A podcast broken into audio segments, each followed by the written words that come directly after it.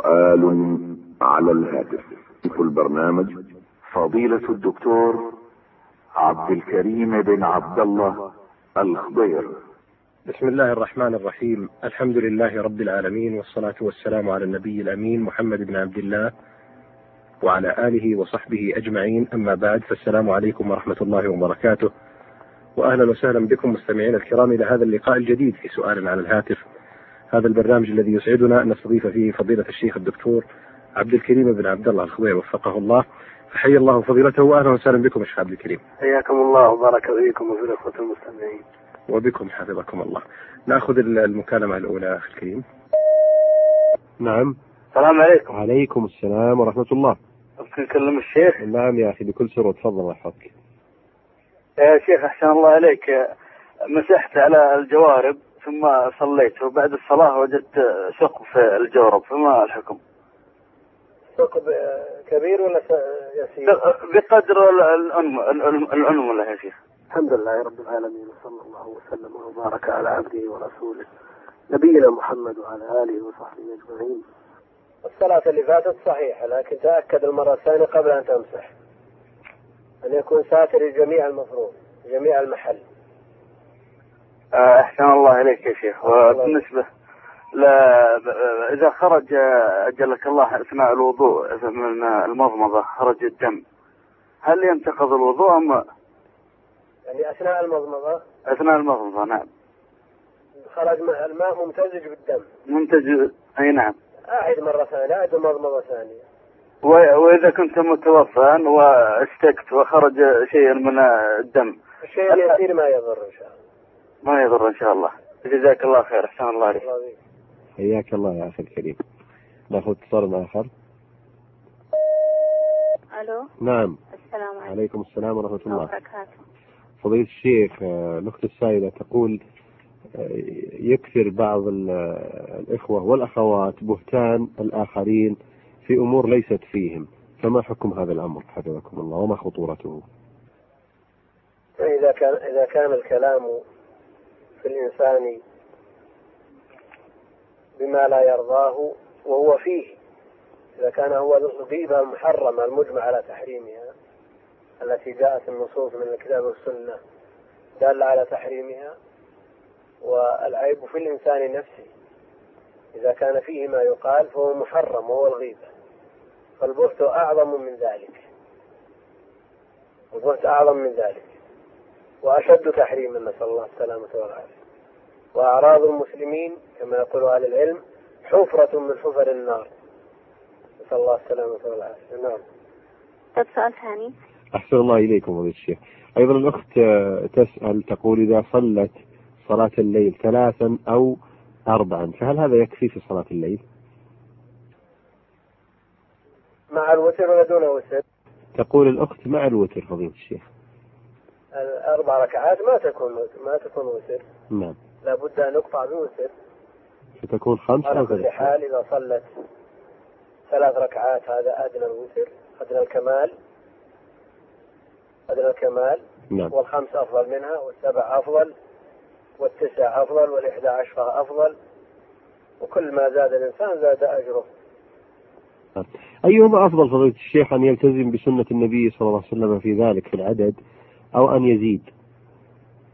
من أراد أن أن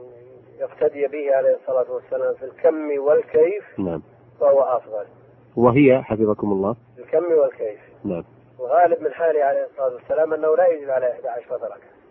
نعم وقد يزيد أحيانا لكن الغالب من أحواله كما في حديث عائشة اللهم أنه صل لا يزيد لكن مع ذلك ما ننقر الصلاة 11 ركعة كل ركعة بدقيقة ونقول اقتدينا بالنبي عليه الصلاة والسلام اللهم صل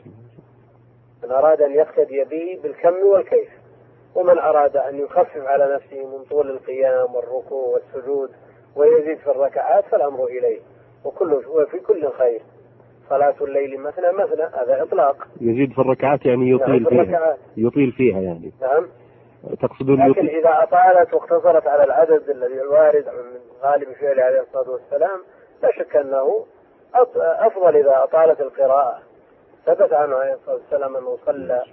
في ركعة واحدة بالبقرة ثم النساء ثم آل عمران نعم، اللهم صل وإنسان ي- ينقر الصلاة ركعة بدقيقة مثلا نعم ويقول صلي 11 اقتداء بالنبي عليه الصلاة والسلام هذا لا يتم الاقتداء إنما يقتدي به في الكم والكيف وعلى كل حال لا يكلف الله نفسا إلا وسعها عليه أن يعمل أن يكل- يكلف نفسه من العمل ما يطيق أستاذ طيب، سؤال أخير لو سمحت تفضل يا اختي. آه، فضيلة الشيخ الأخت أيضا تسأل سؤالا ثالثا تقول تأخير صلاة العشاء بالنسبة للمرأة هي تقول أنه أفضل فهل هذا أولا صحيح ثم إذا كان الكلام صحيحا ما هو آه، يعني آه، هذا هذه الأفضلية متى تبدأ ومتى تنتهي؟ صلاة العشاء يبدأ وقتها من مغيب الشفق من مغيب الشفق الأحمر الذي ينتهي به وقت صلاة المغرب ويستمر إلى منتصف الليل ينتهي وقت صلاة العشاء بمنتصف الليل كما في حديث عبد الله بن عمرو في مسلم ولا شك أن تأخيرها إلى ثلث الليل أفضل إنه لوقتها لولا أن أشق عليكم كما يقول النبي عليه الصلاة والسلام وهو أفضل من تعجيلها في أول وقتها ويبدأ الوقت من دخول من دخول وقتها بمغيب الشفق إلى منتصف الليل ينتهي بذلك وقتها آه، فضيلة الشيخ الأخت ترغب في أن تحدد ذلك آه، بالساعة المعروفة الآن هل في هذا إمكان؟ إذا افترضنا أن أذان المغرب في السادسة والنصف مثلا فوقت صلاة العشاء يبدأ في الثامنة نعم نعم وإذا قلنا أن غروب الشمس في السادسة والنصف وطلوع الفجر مثلا على سبيل المثال في الثالثة والنصف نعم فما بين طلوع غروب الشمس إلى طلوع الفجر هذا هو الليل كم ساعة؟ تسع ساعات نعم نعم يعني من السادسة والنصف إلى الثالثة والنصف تسع ساعات نعم اقسم التسعة هذه على اثنين أربعة ونصف أربعة ونصف تضاف الأربعة ونصف إلى ست ونصف تصير عشرة ونصف نعم تصير ح- 11 نعم تكون 11 نعم احنا الحادية عشرة منتصف الليل نعم الحادية عشرة مثل هذه الأيام منتصف الليل مهم. أحسن الله إليك الله فيكم الله يجزاكم خير حفظك الله وأهلا بك نأخذ اتصال آخر نعم السلام عليكم عليكم السلام ورحمة الله سؤال الهاتف تفضلي سؤالك يا أختي فضيلة الشيخ هذه سائل تقول أنها في مصلى المدرسة دخلت مع وكان وكنا زميلاتها يصلينا فدخلت معهن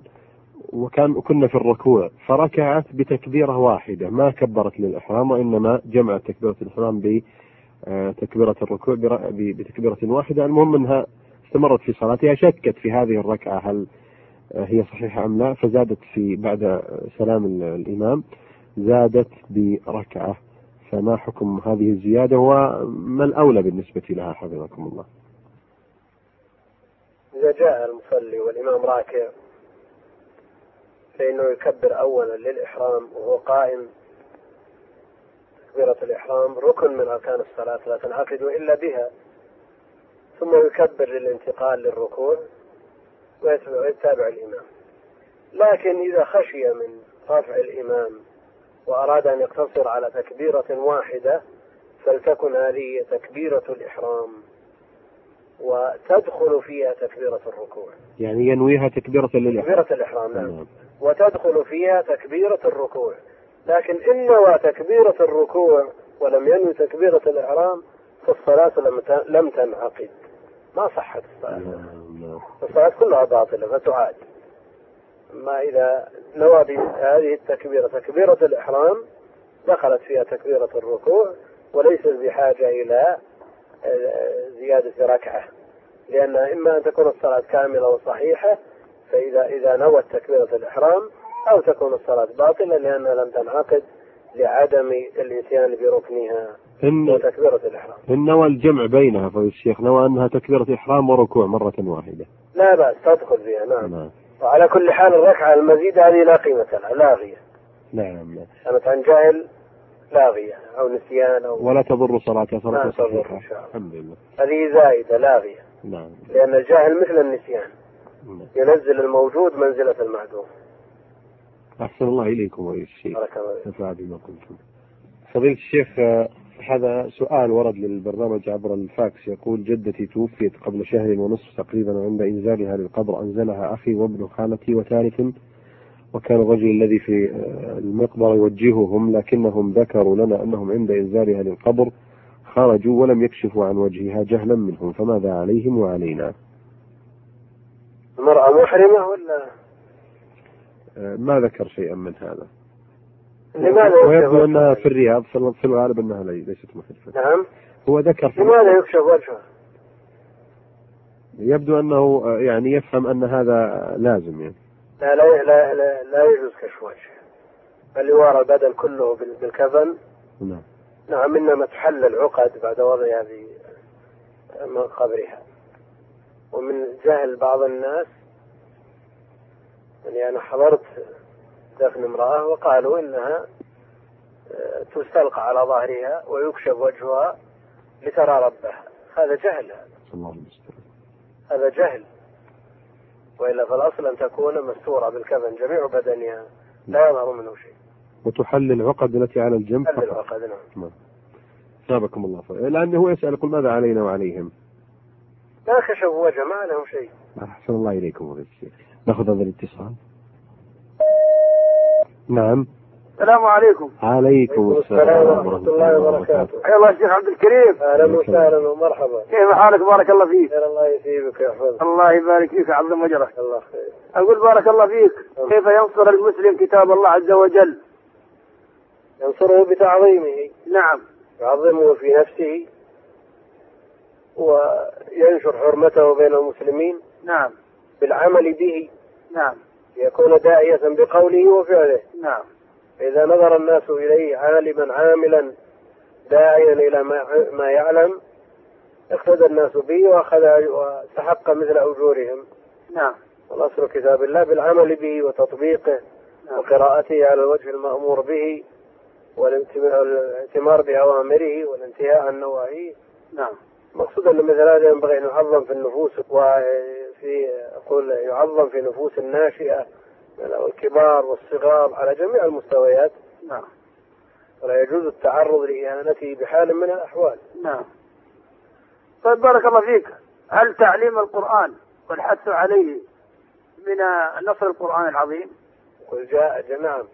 جاء ال- في الأحاديث الصحيحة المستفيضة عن النبي عليه الصلاة والسلام الحث على تعلم القرآن وتعليمه نعم. خيركم من تعلم القرآن وعلمه نعم فلا يمكن تعظيمه إلا بمعرفته ومعرفة محتواه نعم والعمل به وليس هناك وسيلة إلا آه، تحفيظه وإقراءه وتفسيره والعمل به نعم القرآن العظيم قد يكون في يد الصبي الصغير أو يد الطفل الصغير في حلقات التحفيظ وغيرها كيف نشعر بأهمية هذا القرآن يربى على هذا يربى على هذا أن هذا كلام الله جل وعلا وأن فضله على سائر الكلام كفضل الله جل وعلا على خلقه نعم أنه لا يمس أحد إلا بطهارة ولو كان صغيرا إذا كان يفقه ويميز ويعرف يتوضأ لا بد يتوضأ نعم يعني يعلم على هذا الأمر لا يربى على هذا لا بد أن يربى على هذا نعم طيب بالنسبة بارك الله فيك للقرآن العظيم واحترامه وتقديره إذا أراد الشخص أن يقرأه ماذا يفعل؟ هل يقرأه بدون وضوء أو لا بد من وضوء أو إذا كان الحدث أصغر وأراد أن يقرأ عن ظهر قلب لا مانع أن يقرأ من غير وضوء ولا مانع أن يقرأ وهو قائم وهو جالس وهو مضطجع يذكرون الله قياما وقعودا وعلى جنوبهم لكن لا شك أن أنه كل ما كانت الحال أكمل فهو أفضل والمقصود بقوله تعالى مثل المطهر والملائكة ويستشعر عظمة هذا الكتاب و... نعم نعم لأنه يخاطب الرحمن لا يمثل المطهرون والكتاب الذي من قام يقرأه كأنما خاطب الرحمن بالكلم نعم لا يمثل المطهرون ما المقصود بهم؟ هل هم البشر أم الملائكة؟ المقرر عند الجمهور أنهم الملائكة نعم شيخ الإسلام رحمه الله يستدل بهذه الآية مع أنها في الملائكة على وجوب الطهارة لقراءة القرآن لمس المصحف نعم وأنه لا يمس القرآن إلا طاهر نعم. من البشر وإن كانت الآية في الملائكة نعم لأنه إذا كان هذا في شأن الملائكة الذي من شأنهم التطهير وهم باستمرار على طهارة فكيف من دونهم ممن تعتريه ممن يعتريه الحدث هذا من باب أولى نعم وحديث عمرو بن حزم يا شيخ حديث عمرو بن حزم مرسل لكن عامة أهل العلم عليه تلقاه الناس بالقبول نعم هل تدخل المرأة في هذا الكلام أم أن المرأة لها استثناءات؟ لا لا أبدا المرأة النساء شقائق الرجال والحكم واحد يعني لها استثناءات في هذا الباب ليس لها استثناءات إلا ما قيل بالنسبة للحائض أنها تقرأ القرآن عند الحاجة والصحيح أنها لا تقرأ القرآن كالجنوب النفساء يا شيخ هذا طول المدة عنده 40 صباح نعم النفساء النفساء ما تقرأ مثل الحائض حتى طول المدة 40 صباح أليس هذا على حكم كل حال أفتى أهل العلم عند الحاجة إذا خشيت أن تنسى القرآن أو كانت آه، حاجتها تقوم بذلك معلمة أو متعلمة من أهل العلم من يفتيها بجواز ذلك نعم. مثل الحائض نعم الجنب إذا آوى إلى فراشه وأراد أن ينام وقد توضأ هل يقرأ القرآن لا يقرأ القرآن والجنوب لا يقرأ شيئا من القرآن ولا حتى الأذكار والأذكار التي ليست من القرآن لا بأس آية الكرسي وإن, وإن قرأ شيئا على أنه ذكر لا قرآن بعض أهل العلم يرخص فيه آية الكرسي وغيرها لا لا آية الكرسي ولا غيرها لا يقرأ ما دام جنوبا إذا آوى إلى فراشه ما يذكر الله طبعا يذكر الله على سائر أحواله لكن القرآن لا آية الكرسي يا شيخ يعني من قرأ فقد حفظ الله حفظه الله يغتسل إذا أراد أن يقرأ آية الكرسي يغتسل طيب حديث عمر يا رسول الله أينام أحدنا وهو جنب قال نعم إذا توضأ هل يدل هذا على أنه يقرأ القرآن إذا ما يقرأ القرآن ينام لكن ما يقرأ القرآن له أن ينام وله أن يأكل لكن ما يقرأ القرآن ولا ولا حتى آية الكرسي كما أنه ليس له أن يصلي نعم لكن هذا استثناء يا شيخ من أيش استثناء أنه إذا أراد أن ينام عن الآيات الآيات التي هي مثلا دعاء وتقال في سائر الأحوال على أساس أنها ذكر أو دعاء آه، يتجوز فيها بعض أهل العلم نعم. ربنا آتنا في الدنيا حسنة وفي الآخرة حسنة إذا قال الإنسان وهو جنب آه، قاصدا بذلك الدعاء آه، بعض أهل العلم يتسمح بهذا أما إذ على على أنه قرآن لا يقرأ الجنوب شيئا من القرآن أليس الشيطان علم أبو هريرة سورة آية الكرسي وهو وهو نجس ألا يؤخذ هذا عن نجس هذا نعم يا شيخ من الش... من النجس الشيطان شيطان و- تريد أن من المسلمين يقتدوا به لا يوم علم أبو أبو هريرة رضي الله يعرف عنه المعلم أبا هريرة هو الرجس النجس نعم نعم هو الرجس النجس كما في الحديث الرجس النجس اي نعم لكن تريد الناس يقتدوا به أنا لا أريد أن يقتدون به اذا ما يجوز يا اخي المؤمن لا ينجس أبدا كما قال أبو على كل حال لا يقتدوا به لا يقتدون بالشيطان لا لا يقتدون به لكن حديث المؤمن لا ينجس المؤمن لا ينجس طهارة معنوية بلا شك نعم لكن ال- الحدث الحدث يحدث والحدث وليس بنجاسة نعم إنما وصف حكمي يمنع من مزاولة الأعمال والعبادات التي تشترط لها الطهارة نعم أليس غسل الجنابة متسع كيف؟ غسل الجنابة متسع متسع يغتسل وينتهي منها لكن له ما يريد لكن عند النوم إذا أراد النوم إذا أراد النوم له أن ينام بعد أن يتوضأ بارك الله فيك يا شيخ حفظك الله السلام عليكم بهذه الإجابة مستمعينا الكرام وصلنا إلى ختام هذه الحلقة تقدم في ختامها بالشكر الجزيل لفضيلة الشيخ الدكتور عبد الكريم بن عبد الله الخضير وفقه الله وجزاه عنا خيرا شكرا لزميل طالب العنزي الذي سجل هذا اللقاء نلقاكم بإذن الله تعالى وأنتم بخير مستمعينا الكرام والسلام عليكم ورحمة الله وبركاته